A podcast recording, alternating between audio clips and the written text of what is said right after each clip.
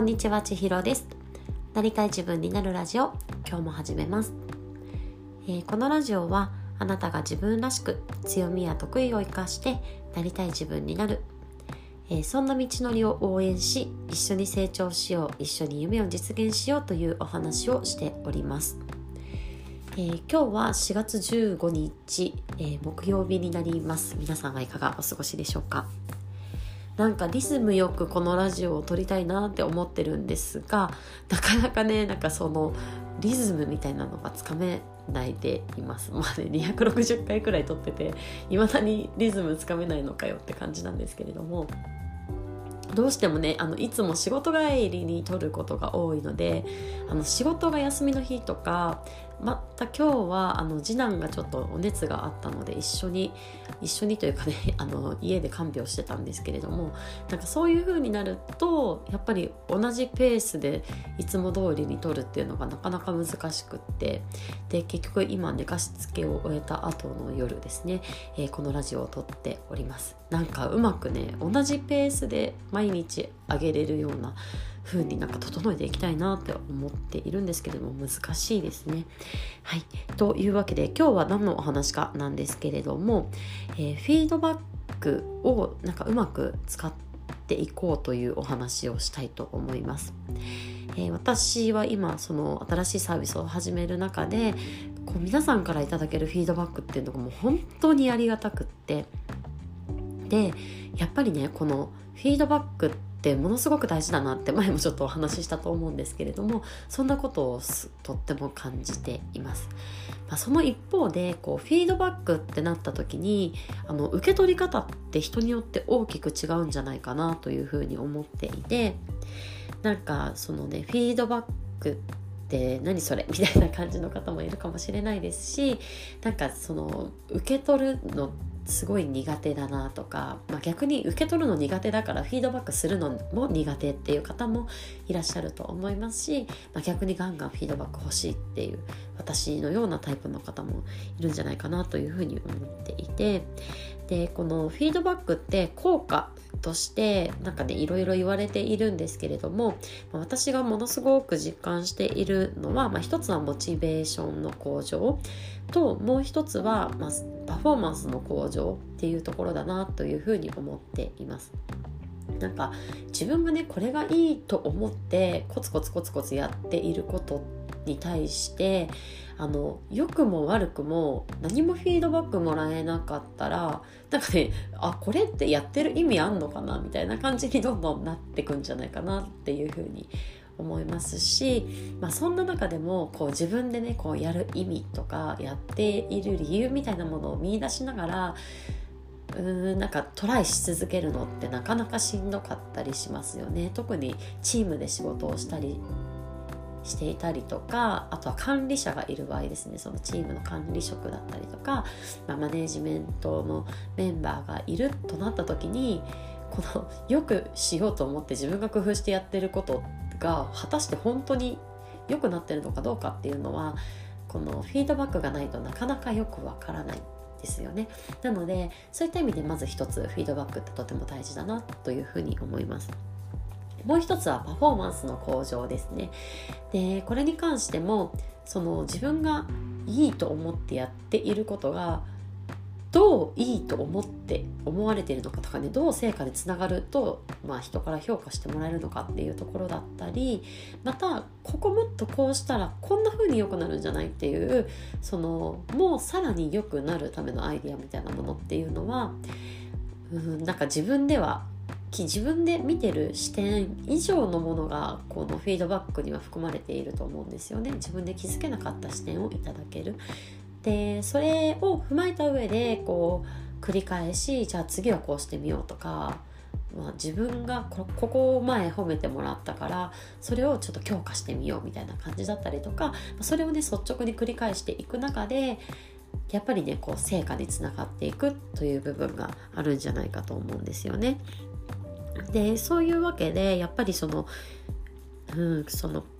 何て言うんですかねもうんとフィードバックを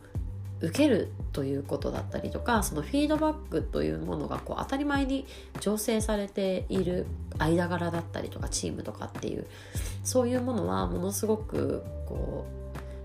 ね、モチベーションも高ければパフォーマンスも高くってっていういい循環が生まれやすいんじゃないかなというふうに思っております。私自身もまさに今その自分のサービスを提供する上であのーお相手の方にはフィードバックをいただいてそれがこうどうどこに良さを感じていただけたのかとかここもっとこうできるといいと思いますっていうのをね教えていただける機会っていうのは本当に貴重だなと思っていて、ね、自分で気づけないことを教えてもらえてそれをねまた次に生かしていこうってできるのでやっぱりモチベーションもどんどん上がっていきますしサービスをより良くしていくっていうところに直結してくるなっていうふうに感じています。じゃあその何て言うんだろうなもうこのフィードバックが苦手な人っていうのは受け取るのもするのも苦手っていう場合の方はこうネットで調べてみた時に、まあ、批判とか指摘されるとかその責められるような感覚になってしまうっていうのがその嫌だなって思うポイントになるっていうことでした。でそういったところも含めてなんかどんな風にマインドセットしていったりとかどんな工夫ができるとそのいい循環を生みやすくなるのかなっていうのをちょっと考えていたんですけれども、まあ、一つはあの双方向でフィードバックをし合えるというのが一つかなと思います。でもう一つは何のためにフィードバックをするのかという目的をこう明らかにすることっていうのがとっても大切だなというふうに思っていて、まあ、特に私はその今のビジネスの方というよりかは、まあ、本業のチーム育成の方になるんですけれどもこのフィードバックっていうのは、まあ、上司が部下にするものとか先輩が後輩にするものというものではなくって、まあ、お互いにこう気づきを与え与え合えることというふうに捉えていきます。このフィードバックっていうのは指摘ではなくギフトであるというふうにあの捉えているんですよね。なのでその気づいたことはこういいことももっとこうするといいんじゃないのかなっていうこともお互いに教え合おうとか教えお互いに伝え合おうっていうふうにできますとなんかそのいい循環をお互いに生み出そうという、まあ、根底の共通認識が生まれるので上司に言われたみたいな感覚ではなくてなんかより良くなるために教えてもらえるみたいな感覚になれるんじゃないかなというふうに思いますし、まあ、実際今チーム運営している中でもそういった視点でこのフィードバックというのはこう浸透してきているなというふうに感じています。でもう一つは目的の共有なんですけれどもこの責められるとかこの指摘っていう風に感じてしまう要因っていうのはあの目的とかゴールが一緒に見れてないからだなっていうのも感じています。何のためにフィードバックしているのかというのをこうしっかり理解することができればこうあなたを責めたくて言ってるのではないということですね。じゃなくってこう例えばこのチームのビジョンだったりとか、まあ、会社の理念だったりとか、まあ、そういうところまでいかなくてもこう今月こうこうこういう目標を達成するためにこんな取り組みをしているんだけれどもその中でここをもっとこうしたらこんな風にできると思うんだけどどう？とか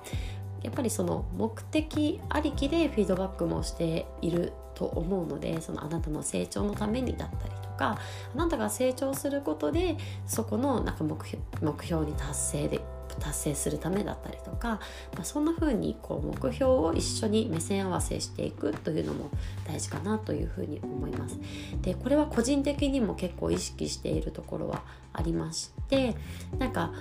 フィードバックをお願いしますっていうだけだとなかなかその言いづらいっていうところも出てくるのかなって思うんですよね。まあ、もちろん間柄にもよると思うんですけれどもなのでその今提供させていただいてるサービスに関してはそ、ね、自分ではもう見えないところもたくさんあってこういろんな方の視点を教えてほしいっていうのをこう前もってお伝えした上でなのでこうフィードバックお願いしますっていう形でお願いをさせていただいてます、ま、そっちの方がまだそのもっとこうした方がいいなっていうこともこう伝えていただきやすくなるんじゃないかなと思って、まあ、工夫しているところにはなるんですけれども、まあ、そんなこんなでこうフィードバックってものすごくなんか私的にはものすごく効果を感じていてものすごくありがたいもので。うん、なんか大切にしていきたいなというふうに思うので今日はそんなこのフィードバックを上手にねこう活用したいなっていうお話をさせていただきました。というわけで、えー、今日も最後まで聞いていただいてありがとうございます。今日また皆さんが一歩でもなりたい自分に近づけますように。ではまたね